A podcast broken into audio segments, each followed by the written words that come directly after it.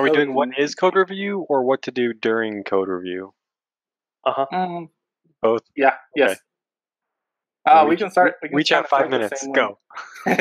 we can start. Well, I was gonna say we start the same way as last time. We kind of define it, and then the what and the why, and then we can kind of go over each other's opinions on it. Okay. So go for it. I went first last time. Justin, it's your turn. Okay. Am I doing the what and the why? Yeah. Okay. Uh, let's see if I can find a quick definition. I like a more specific one. Um, I have one I pulled straight from Wiki. If you want me to. that's do that exactly what I just pulled up. Yeah. Go ahead. Go go ahead. Do your one. Okay, well, I copy pasted this from Wiki. It says Code review is a systematic examination of computer source code. It is intended to find mistakes overlooked in software development, improving the overall quality of software. Um, so basically, looking over the code and checking for mistakes, and that should, in the end, give you better software. Is the layman's terms of that? Couldn't have said it better myself. Yeah. So and, and something I would add to that is there's four types of coding review. There's uh, at least in my research, there's four types of coding review that I found, which was um, you review in like a formal process where everyone on the team gets together and um, basically reviews the code as a group. Then there's post commit, which is after you check it in or commit it to the source code. Um, then there's pre-commit, which is kind of in the Git world, would be like a pull request. Someone has to review it before it gets merged into the development branch or master branch. And then there's some hybrid code review, which is kind of a combination of some of those where you pick and choose kind of when to do which one. So we're talking about code review outside the context of you've got a somebody who's new to programming or new to the project. You're, we're not talking about using code review as a training exercise. We're using it as code cleanliness. Like you could use code review in both scenarios, but we're just focusing on the latter scenario where we're focusing on let's keep this project clean. Right? And for me, I think it's it includes both. I don't think we leave one out because I think you get that the teaching new uh, new or less experienced developers by doing code review. Yeah. I'm not saying you don't. I'm just framing the conversation we're going to have. Yeah. Well, I, I, in my notes, it was kind of it was it was a key point. Basically, it's one of the benefits of code review is you you get to mentor people. So like, it's not completely useful for a junior developer to code review a senior developer's um, code check-in. I think it's beneficial to the junior developer to look and see how this senior developers attacked a, a problem and came up with a solution and it's a chance for them to ask questions and be like, "Hey, why'd you do it that way? I would have never thought to do it that way." You know?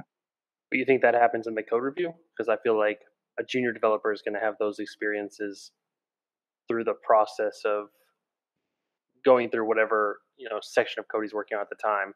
He's going to see the way things have already been taken care of, and then when a senior developer reviews his and then says, "Hey, you know, you could have done it this way or that way," they, I mean, they're kind of learning after the fact, but they're You- I mean, you learn both ways. while they're writing. Yeah, you learn both ways, but I think, um, yeah, I think you learn both ways on being the reviewer and being the reviewee. That makes sense. Yeah.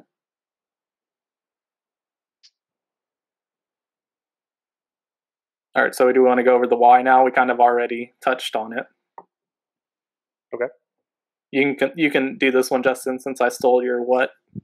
Yes, you stole my what.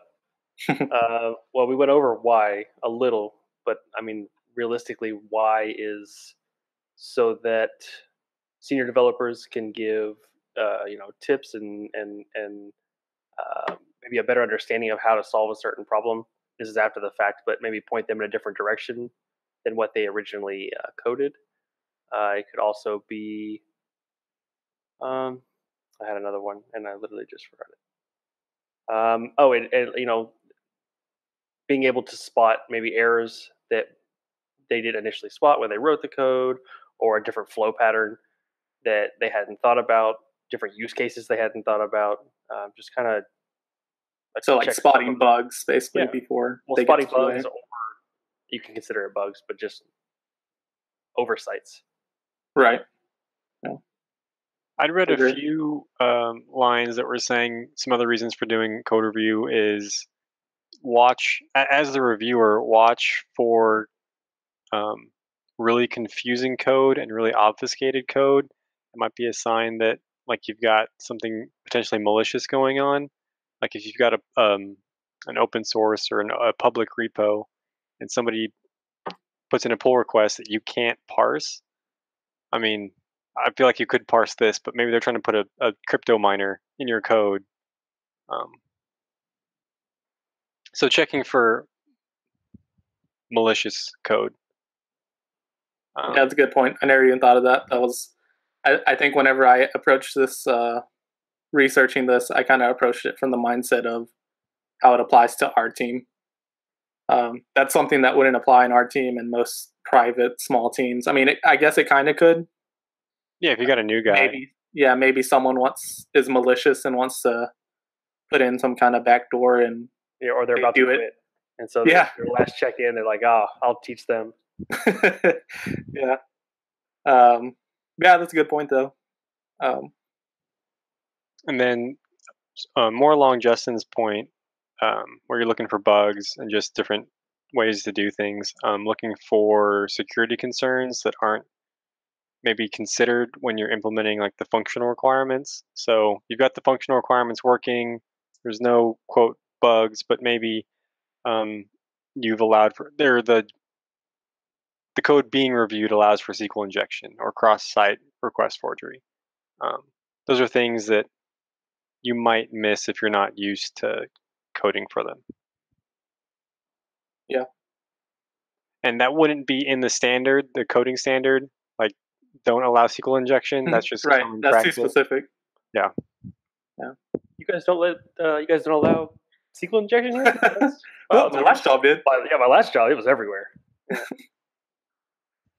Yeah, so um, I have a few that I'll add. Um, so I think a, a, big benefit is not one person knows a specific part of the code. Not uh, one person isn't going to be the owner of a, of a siloed part of the code. Basically, there isn't a critical path. So if team member X gets hit by a bus on Monday, on Tuesday, we can still continue to develop the product and like nothing happened. No remorse. The next day, everybody's back. no remorse. We just continue to work. Yeah, and, and, nothing will have happened. Perfect. We'll put a card in Trello. Learn what Justin did. Um, so yeah, that's one benefit. Uh, the other one would be um, it makes estimate stronger. So like in an agile type of environment or oriented team, you would uh, be able to estimate estimate user stories better because more developers, QA people, I guess not QA people, more developers would know about different parts of the code and know what it would take the the caveats that might come up when doing or implementing a user story, so they can more confidently and more um, reliably estimate how long it might take to do a certain user story. Um, uh, if I want to get if I can give an example of that, I would say if you're messing with all this um, font stuff, like downloading fonts to players and devices and messing with the font library, that's something recent and specific that Justin, I don't know if you did much with the font stuff, but you'd have to go learn all that from scratch versus I, I didn't Ziva or Tim. And then took it back out. that's how much I did. So you know none of the code basically for fonts. I know I know what fonts go in there. That's about it.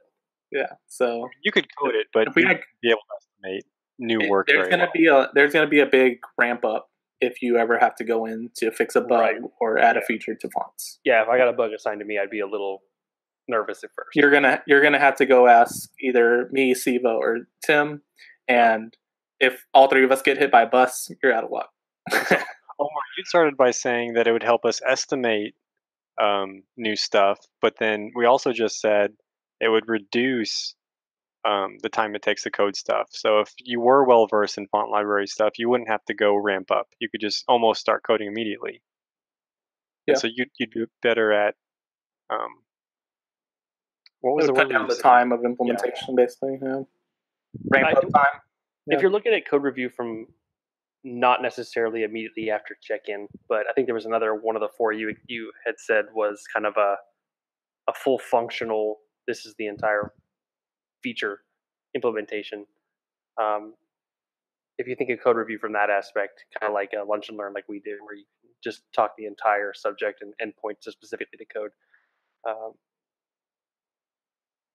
that's a really nice feature to be able to sit down as a group instead of just one-on-one code review, but do an entire feature discussion. Because if you do a code review one-on-one, one person gets a little more knowledge. You know, if you're if you're working on bugs or if you're working on like a really small change, Yeah. only one, you know, maybe only one person needs to see that.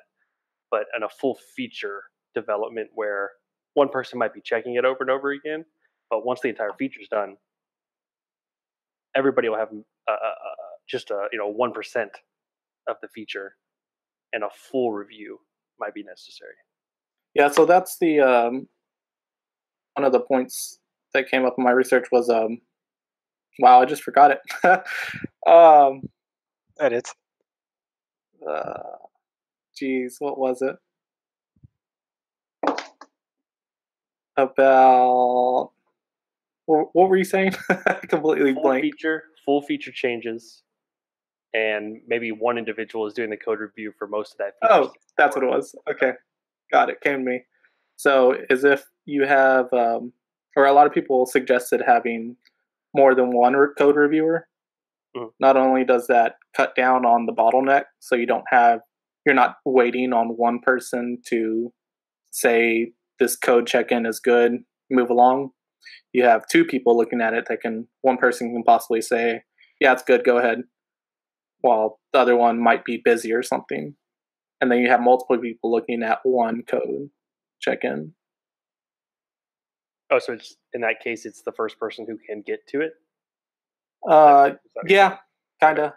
Um, and so the suggestion was not to go more than two. Like it was very like basically two or one. Don't go over two because then you have too many cooks in the kitchen, basically, and um, it, it can be less productive. Um, yeah. Okay. So so another one of the whys that I had, the last one I have is uh, peer pressure. So peer pressure actually is good in this instance. Uh, so when you're writing the code, you're you know another developer is going to be looking at your code, so you kind of have this pressure to look things over a little bit more carefully, be a little bit uh, scrutinize your code a little bit more right before you check in, or remember to run the unit test before you check it in. Uh, that kind of thing. So the peer pressure in this instance is a is a good thing and a benefit. Okay, that makes sense. Where, where, where's the threshold for? Let's say you're in a in a position like us, where I guess we technically have two senior developers out of the out of all of us, and so the bottleneck on code review.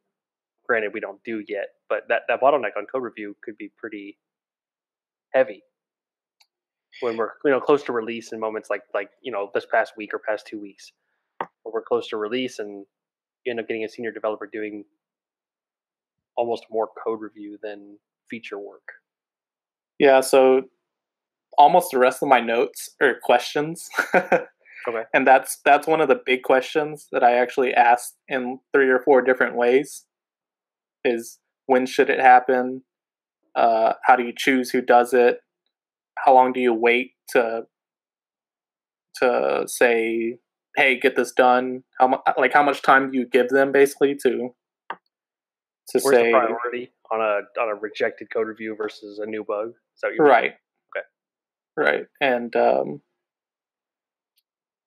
and, and i think the win is kind of a big thing too and and on top of that is what should code review like do you code review everything or do you only code review user stories after they're fully implemented, big features. You code review every single bug. I feel like the bigger the Like where scope of the the line. feature or the requirement, you might want to do code review almost halfway through you're done with the requirement. So if it's a massive feature, you don't want to completely finish it and then do a code review with somebody and then they say, "No, this is fundamentally wrong." Like go change half the stuff you wrote. But if Um, you're halfway done with a massive feature, if you're halfway done or you're fully done, making a change to the base implementation is changing the entire feature. So it, to me, the bigger the feature, the more often you're code reviewing. Yeah. If it's a bug fix, maybe nobody needs to look at it, or maybe one person can just go, "Yep, cool, that probably Mhm. fixes the bug." But if it's a huge feature, almost every like block you're checking in should have a review for for multiple reasons. You know, one that way you're not, you know, if it's a massive feature like what I'm working on right now, halfway through is like two that could be like 2,000 lines of code, and that's a ton to have to wait to code review all at once. And so doing that, you know, I make a change to one file. Okay, let's talk about this and what and why this is changing and which direction I'm going with this, and kind Mm. of taking it, you know, a building block at a time. And that would give the Yeah. reviewer some time to like sit on things that you just sh- showed that person, um, and and they keep getting their memory refreshed every time you do this review. Like, oh, I remember Justin, you did this block last time. Okay, that and that's cohesive with this new block that you're showing me today. Yeah. That makes more sense to me. Yeah, I said halfway, just kind of arbitrarily. Sure. I'm just saying incremental code review so you can course correct. yeah yeah, in my mind, it's the bigger the feature, more often. Yeah. I, I think for our team specifically, maybe a hybrid approach is is the better way. It's kind of case by case because not every work item or user story is the same. Some are these huge user stories that are and there's different type of types of big user stories. There's like big ones that are brand new that are like gonna be almost completely brand new code.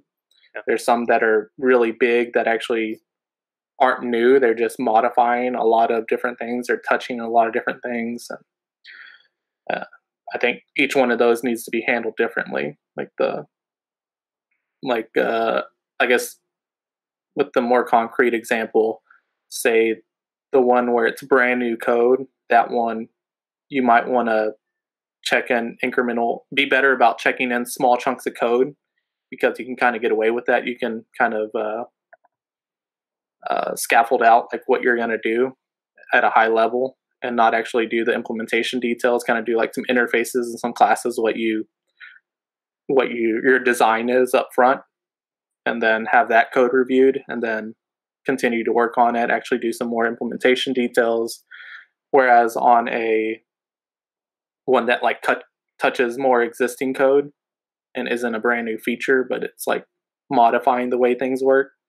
Maybe in that one, you're going to have to kind of wait for all of it to get done because you can't really scaffold it or Yeah. That makes sense. Yeah, that makes sense. Yeah, and one like what I'm working on, it's um, I- there's almost. I guess I could check it in in blocks, and I guess it kind of it it it, it almost forces you to design the new changes, especially if you're checking in in blocks, so that each section can work independently.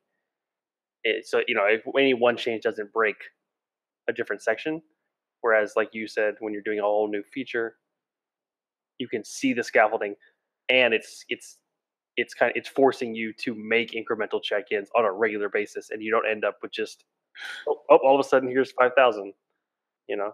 Yeah, and I think this is kind of a. It's not really a. Uh, a. It might be a problem just with our developers that we don't like to check in things incrementally, but I think it's more of a the source control and the tools that we're using, because in TFS and the way our application lifecycle works, it's it's not as easy for someone that's working on a big feature to check in incrementally because each time you check in, that change set gets put into a test build if someone else is ready for a test build and you're you aren't ready for it. So you have to be like really sure that your small check-in's not going to break the build for someone else or break the test build for somewhere else. Right. Whereas once we switch to Git and we do kind of feature branch feature branching, you can have a feature branch where you're incrementally checking in. You can have I can say like, hey Justin, check out my feature branch. Can you do a code review? You could actually do a build off that feature branch and someone working off the development branch or doing a test build off development branch, it has no effect on them. That'll be nice. And I can still and I can still stay up to de- up to date with the development branch. Like say someone else is working on a bug fix or a feature and they finish before I finish, I can pull in their changes into my branch and I'm still up to date with the development branch. But I'm not breaking the development branch. That's nice. That'll be nice. Yeah. Or not introducing bugs that aren't that aren't completely fleshed out or done. So I think in our case it's it's due to the tools and our source control. Yeah, and yep. that we don't have code reviews, so that too. I put some of my automation stuff in Git recently, and Omar, what was that? I was trying to turn on a lamp, but it's like really bright. Um, I'm really looking forward to doing pull requests and and, and forking and branching um, with the this project and other guys on the QA team. Yeah, I think one, once we move to Git, it'll be a lot of this will be a lot easier to implement and start doing. Um, do you have an opinion on yes. the the specific opinion that you don't even know yet? Um, on so you have a repo in in Git, you're the owner slash maintainer. There's an option to where you can allow pull requests to be merged based on like a democratic process, where like you require one or two or X people to approve the pull request, versus only you, the owner slash maintainer, can approve the pull request in in your guys' like development TFS context, would you choose one or the other? Well, it would be I think it would be specific to branch to each branch. Uh, thinking off the top of my head, I would actually use both. I'd say on master, you would have a handful of people, say the manager or one or two people basically that have control on merging things into the master branch. And then the development branch, it could be more of a democratic type of uh, once you have two code reviews or one code review, merge it in. It's good. So and still, then on on the feature branches, whoever creates the feature branch owns that, and they can do whatever they want with it. Okay, but then the pull request back into the, the dev branch still needs those two reviewers, or whatever you specify, whatever your process is. Uh, in our case, probably one would be sufficient. Okay. Um, so do you kind of see it in this Git scenario, us ever having like a backlog of pull requests into the dev branch? Yeah, that that's that bottleneck I was talking about, and I think Justin brought up. Um, that that's a really big um, problem with with uh, code review, and something that I think will make the acceptance of code review, and maybe Justin, this is probably what hasn't made it easy to get code review up until this point is because code review does take some time. It like waiting for someone to review the code before you can actually merge it into a branch or go forward with it and do a test build. Yeah, I, I think now that I now that I kind of I guess hear somebody else ask my question, another thing that I read today was the use of automated code review. I think we talked a little bit about it last week in the software that kind of does some initial checks for you, and that helps reduce, you know, the the the per you know this the developer's time reviewing by a significant portion. So it would be a help to that would be automating the process as much as possible. Yeah, you're, that, you're running that before you um, enter the pull request, right? I would think as you like make the check in, as you commit the first time, I think it would run. I don't know how it would work on a on a Git server. On TFS, I just think is you know as soon as you make the check in, it would probably Yeah. run it and then reject it immediately. I think it, it might be a, a, a specific to to team because, like I said, there's those different types of code reviews. Like, when do you do the code review? Before you commit, um, after you commit, or um, after you commit it and it's in a build and someone's actually tested it. Uh, so there's there's different types, and, and then there's a hybrid. I think we'd fall into the hybrid where it's kind of a case by case, uh, case by case thing. Another reason we don't have code review is another thing we talked about last week, which is the legacy code is so ridiculously big. Anything we try to implement for a standard would be, you know, a pin drop in a well. So No. it we'd have to do it on one of the newer projects, and even then, it's kind of after the fact. So, you know, we're retrofitting it a little. Yeah. Um, so, oh, so this is a kind of a cool little note that I I found in one of the articles. I'll just read it. Um, there was a study documented the number of hours it took to fix a bug that is found at different phases in the application lifecycle. They showed that a bug introduced at the coding phase but discovered in production took an average of 14.8 hours to fix. But if found during the coding stage, it took three and a half hours. So I thought that was a pretty cool um, uh, study that basically showed how coding review actually saves time in the long run.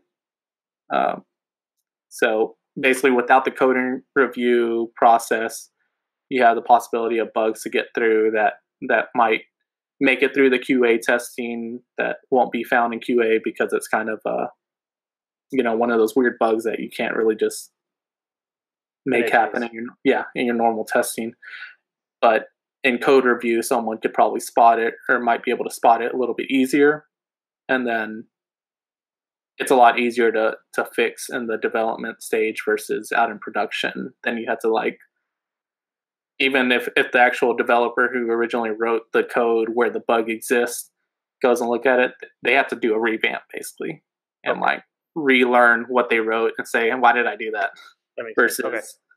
when they just freshly wrote it, they're like, oh, I know exactly what I was doing. Not to mention the amount of you know extra layers of other people's code that have gone in by the time a production build is caught. You know, Yeah. may not what you wrote may not even be the same. Yeah, exactly. I can see that. Then I wasn't sure how 14 hours made sense. But and you have to cut a maintenance build, and maybe you have to go update a production server. Yeah. I mean, like there might So- there's- It, it just it just keeps stacking on that number could probably be even bigger for some in some cases. And it takes two years for the customer to upgrade to the new version. so you don't find it. Yeah, so you don't find it until that version of .NET is actually out of date. So then you have to go update that. Yeah, yeah. It'd be interesting to run those numbers on our our projects. Nope. Nope. Um, um, I found an article online. Um, it's a looks like a blog post by SmartBear. I used to use some of their automated testing software. Um, they give some tips for good code review. Um, if you don't mind, I'll just share a few. So one of them, I'll I'll, I'll give you the link. Um, don't review more than 400 lines of code in a single session, and don't review for more than an hour at a time, because at some point your your brain just turns off. Um, the the last lines of code you're reviewing are not going to be as well reviewed as those first few lines of code. Um, I feel like if just to stop you there, I feel like if you're reviewing something that takes an hour to review, you should be able to know right away like that's way too much spread out code because it's Yeah. probably not all in one file it's probably multiple files and yeah, my first response is, "Oh, this should have been multiple check-ins. What are you doing?" yeah i'm not going to look at that basically Yeah, yeah, wha- that's like I, 600 would- I, lines. I click on the link and see like how much the diff on it and be like nope be like, eh, good looks, to looks have. good. Send it.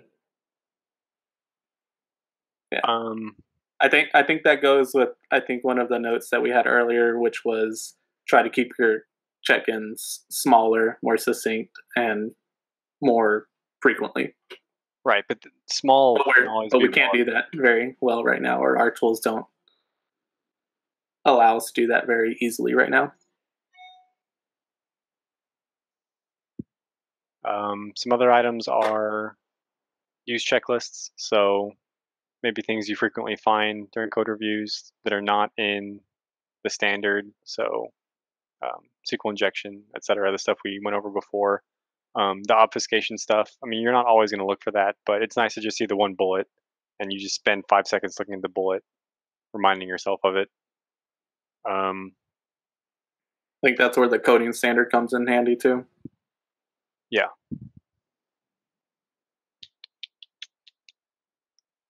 Uh, comment the code before review.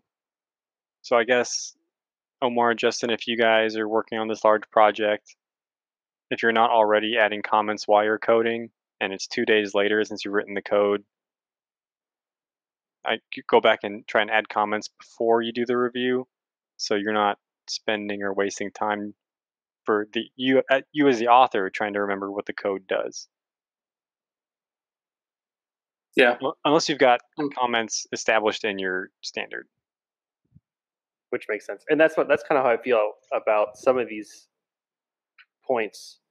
Is that if you're running into some of these issues, your your standards, you probably should update your coding standard Yeah. capture this so that you don't continue to see these problems. Well, that, that's probably a good point to have it on the code review checklist, though, is so that you can say, hey, you need to say why you did that because it's not very clear. So once you start doing that to a developer that continues to do that to a developer that isn't commenting very well or isn't making code clearly enough, eventually hope the hope is that with code review they'll get better about it and start. So I think that's good to have on a checklist. It could be as simple as just saying review. If you implement contracts, just go back and say review your contracts because sometimes you'll write a contract, write code, find a defect, fix the code, but not go back and update the contract or the comments. Yeah, something I'll add on that is I think not only should you have good comments, but good commit messages. Uh, I think, uh, for the most part, I think our team does pretty well with commit messages. It was just one of the things that came up in the articles was uh, make sure to write good commit messages. Like uh, example of a bad one is uh, make compile again versus add XYZ dependency to fix the X um, WT compilation. So kind of say what you're doing instead of saying what the result's going to be. I am confident there's a work item checked in to TFS where the check-in message was make compile again. Yeah, that's why I said for the most part we're we're good about this, but there's definitely plenty of check-ins I see that come through with those. I see Matter a fact. I think I Make checked one in that said Omar had a problem with this, so I went and fixed it. And then you commented to me about the fact that I had said that. I did. what was I had one more. I can't remember. It, it went along with the um, commit messages. It was about how to. Oh no! It was about giving code review or giving like when you're saying when you're giving, I guess, uh, feedback to the reviewee. Uh, you should give the feedback in a suggestion form, not a do this or make a decision on it. You should say like, uh, you should phrase it in a suggestive way. Suggestion. I'm going to deny this. And what I think you should do is go make a few changes. Yeah. But if you send it back without these changes, I'm going to deny it again.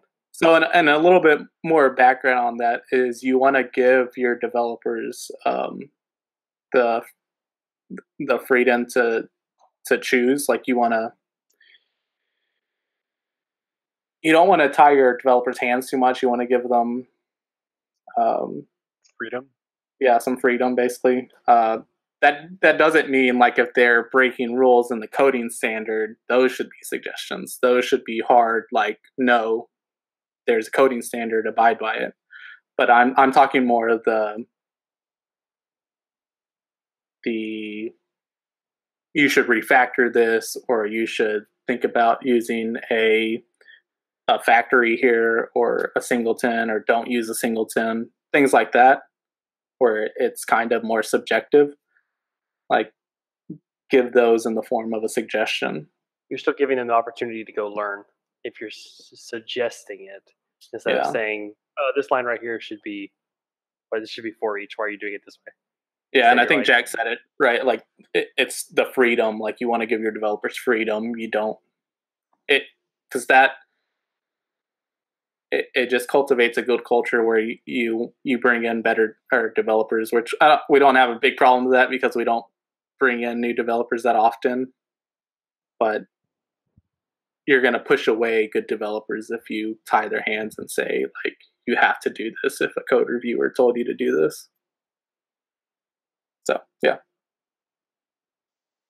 Um, if you were doing a peer review, like you're both developers at the same level, same grade, and you can't decide, uh, you can't agree on whether. So if Omar, if you're the author and Justin's a reviewer, Justin, you say, no, I'm not going to accept this. And Omar says, no, this is objectively the best way to do it. Would you guys, if you're implementing this code review process, would you rather force yourselves to come to a compromise or resolution, or would you want to have a third party arbitrate? Third party. I, I think this is where the secondary like person on the list would come in. If if we both just can't come like, if Omar just hates the way I code, and Omar's, wr- and Omar's constantly wrong about it, then we'll just tell somebody else that have somebody else tell Omar how wrong he is about it, and then it's fine. Your comment made me forget what I was going to say. Oh, okay, the question is: Would you rather force yourselves to come to a solution, or a compromise, or arbitrate? Um, I would say two things to this. The, the first one would be uh, my my note or comment before this was the give them a suggestions. So it, it- if I don't like Justin's coding or whatever, I think he should do it a different way. I would say it in the form of a suggestion, and then that wouldn't actually fail the code review. It would just be a suggestion. Then Justin can take that and be like, "Nah, I think Omar's crazy. I'm not going to do that," or be like, more likely, or he'd uh, actually uh, change it and actually uh, check it in that way. So in your scenario, Justin still has the authority to merge his code. Yes, After. that's that. That's that freedom I'm talking about. It's. I think Okay. he has the the freedom to choose whether or not to do it, unless it's in the coding standard and I can specifically point to like a rule saying like you're breaking this rule or. And that's why I said the rules and the coding standards shouldn't be opinionated and they shouldn't have subjective language in it, so that you don't come across these problems. And then the second thing on this is um, I think if you are coming up, coming with, or coming to a disagreement with someone, you should take two steps back and think, like, why am I coming to the disagreement? There's something, there must be something, or maybe not there must be something wrong, but maybe take two looks at your code and be like, does the other person have, have, um, a good reason to, to change this? I know feel like- I'll So be open minded about it, basically. That's what I was trying to say. I know I'll turn down some advice, or it may appear that I turn down advice when I'm not confident in what this other person's suggesting. Like, okay, I understand those words, but I don't know what the alternative actually is. So I'm just gonna kind of sit on my hands for a while.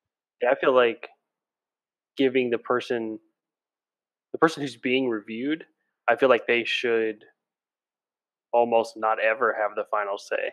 I mean, I, I get they wrote the code. That's that's fine, but if they if they and their reviewer disagree, it shouldn't still be to their prerogative to go ahead and check it in anyways. I, I feel like you should definitely find someone else who would just be the tiebreaker. And if that person sides with the person being reviewed, okay, but they should never be able to just shake off what was suggested to them and say, "Nah, I still like the way I did it." yeah, I think so. I again, I got two more two comments on this. One, if it's something that's big enough and happens often, like maybe the first time, let it slide, second time, say, is this some kind of coding standard that we could put up and like maybe amend it to our coding standard so that I can point to an actual rule and that would be something you bring up to like a meeting or something to get added to the coding standard. And I, I would try to avoid like getting a third party in this just because that's that's wasting other people's time. Like to to pull in another person, and I, I think. Um, and then my my second point to this is this might be where having two code reviewers on on every code review is a good thing to do. like, like maybe have a, a fresh set of eyes that just look at it without hearing what the first code reviewer said. Like just say, "Hey, go code review this." But not tell them what you saw wrong with the code. Just have them look at it. And if they find something else and don't even see what you saw, I think that kind of says, it's, it's, yeah. You don't want to bias them, basically.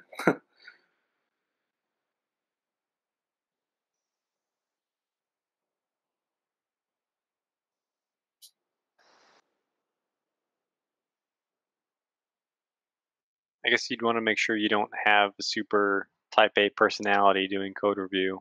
Like, oh, I wouldn't do what Omar's doing in that way, so I'm going to say no.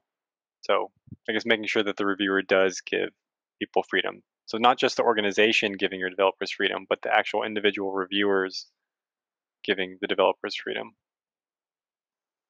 Yeah, for an organization or developers that have never done code review, it's going to take some practice. Like it's it's going to happen inevitably. People are going to try to force their coding style or their opinion on developers, and I think that's where that freedom comes into play.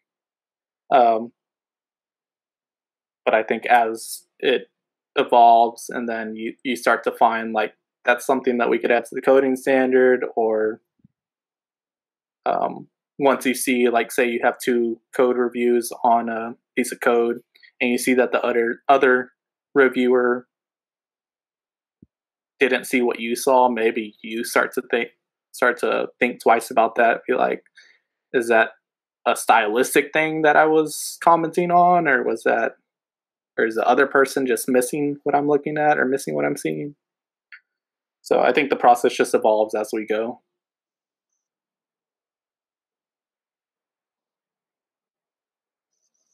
Makes sense.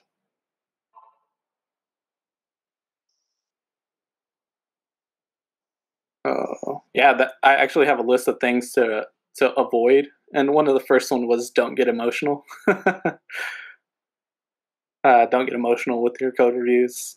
Uh, don't focus blame. So don't. On the checklist, the very first item. Don't get emotional. Yeah, yeah, as the reviewer, just remind yourself. Don't get emotional. Yeah important to have on the checklist. And the next one is uh, don't focus blame. So don't try to like blame the person, or don't don't even think about the author. Just focus on the actual code that you're looking at. Um, don't redesign the code.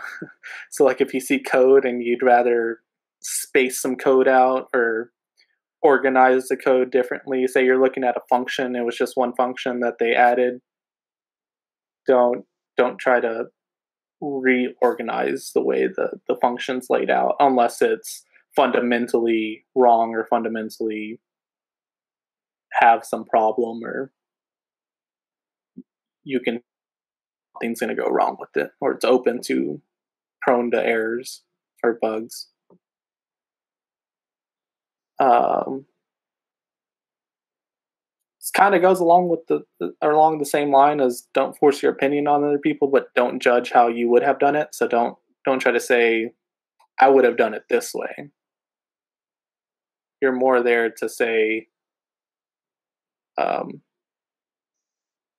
I, I would suggest using this design pattern, or you're missing a, a null check here. So don't try to say what you would have done in that situation, really.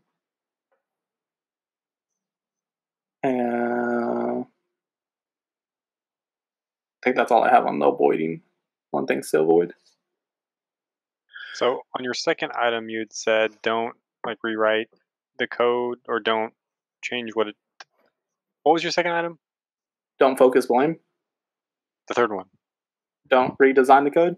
That one. So Okay. are you suggesting that the reviewer would actually go modify the code? Oh no, no, no. I'm saying like their suggestions are are so they're suggesting so much that it's basically redesigning the code. Okay. Like they're saying, uh, I can't think of an example and talk about it because to to talk about a, a good example, there'd be a lot of different things you could, you would have to change and So don't push a file to the player, pull the file. Like that's does the same thing, but you're fundamentally changing how it works.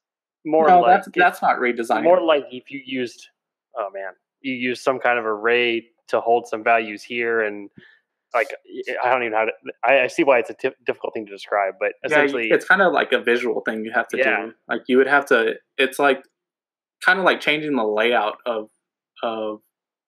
Say you you have this function and you initialize the variable equal to null, and then later on you new up an object and assign it to that variable.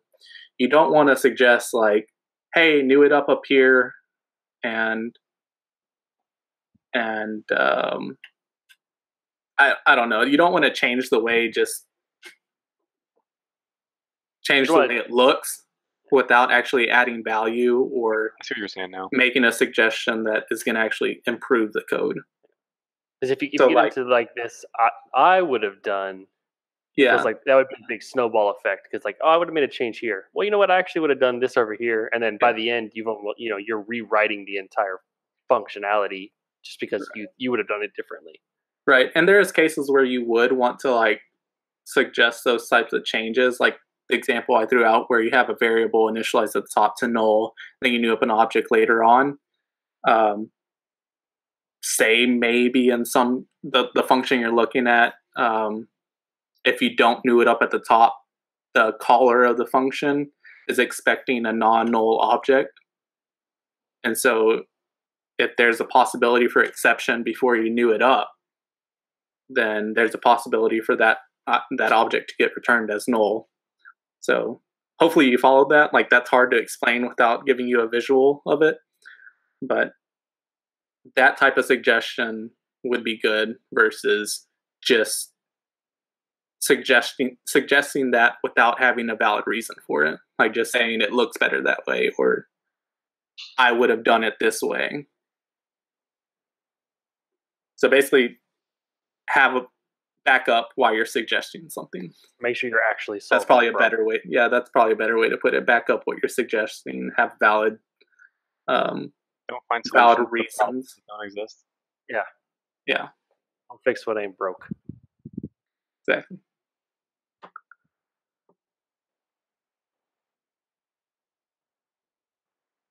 Yeah and just another thing i'll, I'll reiterate because it, it came up at the bottom of my uh, notes is to keep in mind that code review isn't just uh, a senior team member reviewing junior team members making sure they don't introduce bad code it's all developers reviewing all developers no matter what stage they are. So junior developers reviewing senior developers and senior developers reviewing junior and senior reviewing senior etc i Um, could see a reason not to ever let juniors review seniors. Why is but that that's the only case I, I i mean depending how junior you are i mean if you do you consider junior like not somebody who's new or junior is Well, I- anybody take for example someone straight out of college that's never been in a real world Yeah, I wouldn't want someone development. like that. I wouldn't want someone like that reviewing senior code, especially for m- uh, uh, for a lot of reasons. I can see how it'd be beneficial to them to look at it. Well, if you have two reviewers for each check-in Yeah. or merge, then one of them could be a junior, and then make sure you have a more senior on as the other reviewer. That's fine, but never solely the you know the new hire because they're not going to be as familiar. it may not be a season, so they might there may not there may be errors right in front of their face that they don't even they don't recognize because they're so not used to looking at it. Like I can see a lot of reasons why the greener they are, the So- more, you know, they're not they're not I mean I don't want to say they're not doing any good, but they could be doing there could be people doing a, a better job with the amount of time taken to do the review. Yeah, I think so. One of the lists, like that, were kind of a checklist of um, code review things or items of code review. Left this off and said, have someone qualified review the code. There you go. Where I kind of I feel like that gives a, takes away one of the benefits of code review. Like I think you want junior developers looking at senior developers code, but I guess be adding adding on a, a senior like having two code reviews i guess solves that problem I mean, they'll be in the. They're still in the code base, right? If I still have, if I still someone straight out of college and I tell them to go write some, yeah but if You you know. if you aren't actively set as a reviewer and you see a commit i mean you could possibly see multiple commits per day you're not going to go look at every single one i mean sometimes they just look like noise unless you're spe- specifically called out and said and say review this code you're not really going to go look at it Okay. um, I would put like some kind of. It could be arbitrary, but you know, not six months, nine months.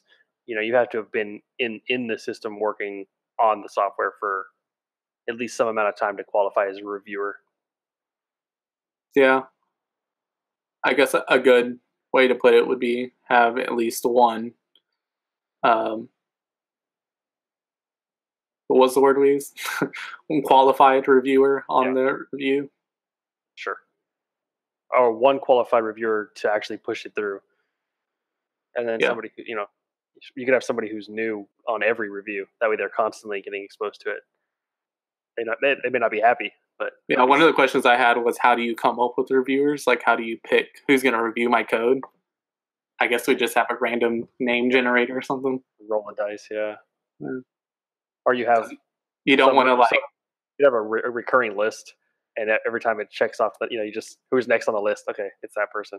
Yeah, you don't want to have like developers choose because then they're gonna. There's probably gonna be one developer that's easier on everyone else that just like lets everything go by, so they're just gonna continually send stuff to them, versus you know Kevin. someone that actually looks and gives suggestions, and they're like, "Nah, I don't want to send my code to them."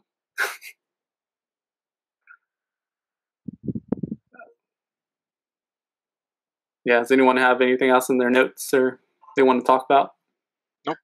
My notes were fairly, fairly short on this topic. Yeah, mine were just a bunch of questions, and I think we covered a lot of them in just talking about it. So I, I guess I have a question for you guys. What is, if you're not already, what what would be preventing you from doing code review on your next check-in? Nothing. I did code review on Omar's check-in today just for S's and G's. Yeah, my Okay. code was perfect, so whatever. Omar, did you ask him, or did Justin you just offer? Oh no, he asked me. I'm, Yeah, not, so- I'm not gonna waste my time. He doesn't want me to do it. Come on. now. I actually, actually, um, so I have notifications set up on TFS for every single check-in to the to the God code bless you. base. Yeah, I mean, I have it filtering to its own specific folder, so if I don't want to be annoyed by it, I won't see it. But I, I still go to go there and like look, and like if it's a like Android or the VCE project, I actually go and do a high level look at it, and then if it interests me, I actually go and look at the change set and look at all the files and diffs and everything.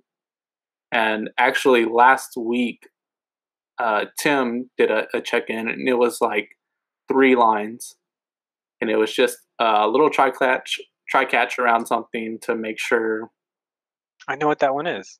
yeah and and basically he whenever he put that try catch he had he copied a variable or something some kind of copy paste error basically. And he was incrementing a variable twice.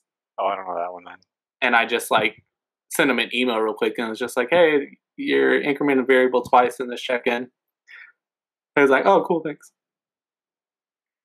So there you go. Saved like what couple hours of testing and probably saved a whole day or two of testing because you know the how quickly we get test builds out. It's kind of long.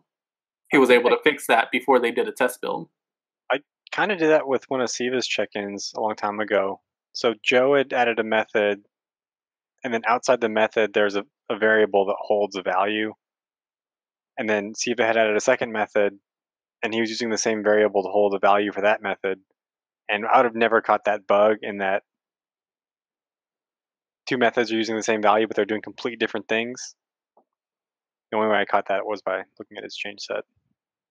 Yeah. So I think same in my instance. Like I don't think it would have caused any errors or bugs that you would have caught in QA. Compilation went through fine. I mean, code was perfectly fine. It's just the count would have been twice as much or however many times more than it should have been. And um, I don't know where that value was being used, but say that value was re- reused somewhere else or used further down the line in the code, it could have caused other bugs. And yeah. Imagine all those little breaks that are in the code base now that were never caught and we're never going to catch them. Yeah. Depending on which project you're talking about. on legacy code, I think uh, the bubble gum and the duct tape is what holds it together. So Yep. That little, that little guy, don't worry about that little guy.